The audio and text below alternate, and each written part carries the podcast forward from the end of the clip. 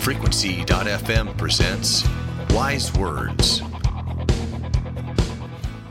Good day and welcome to Wise Words. I think this one is 17. Don't quote me on that. We've gotten the last two wrong, but uh, we're glad you're back and listening to another installment. Uh, in this installment, we're listening to an excerpt from our friend Paul Herman from CCLI.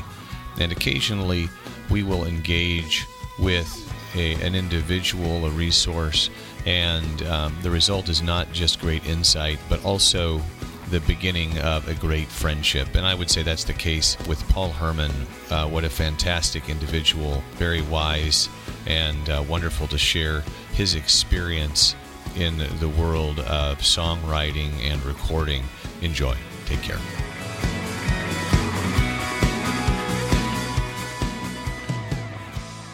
A lot of times you'll hear songwriters saying, Well, God gave me the song. Well, the, the fact is, God's been credited with a lot of bad songs. Th- there is a level of craftsmanship in songwriting that is that is essential, you know, and and that takes years to hone and refine and and and I almost said perfect, but I don't know if anyone ever gets to that level. Right. But it's it's not just sitting down writing a bunch of um, lyrics down and assuming that that's really going to take hold because it, it doesn't.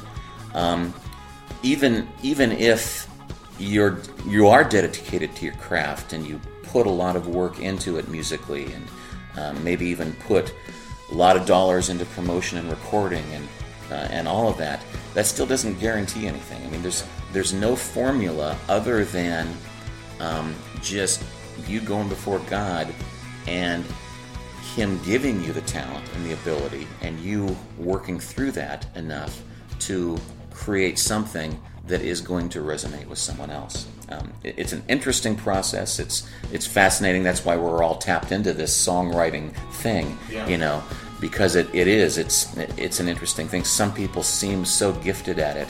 Others work, you know, for years and years and don't ever quite come up with something that resonates perhaps beyond their own small circle. Uh, it, it is people you know ask us because again we're, we're CCLI we, we see a lot of songs. Is there a formula you know?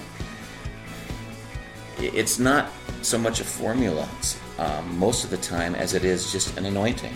God chooses to anoint certain songs and we see that. Um, but more often than not those songs start in a local circle and then God decides how big or how far reaching they become. And we kind of all stand back, and, and here at CCLI too, we've, got a bird's eye view of it. We see how God chooses to then use that.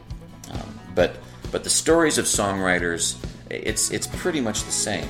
It's not like, you know, I'm I'm gonna start up here at the top. No, you, you start in your local church, and God decides how far that reaches. Frequency.fm is a podcast featuring Christian artists, authors, creatives, and experts. For more music reviews, book reviews, and articles, please visit us at frequency.fm.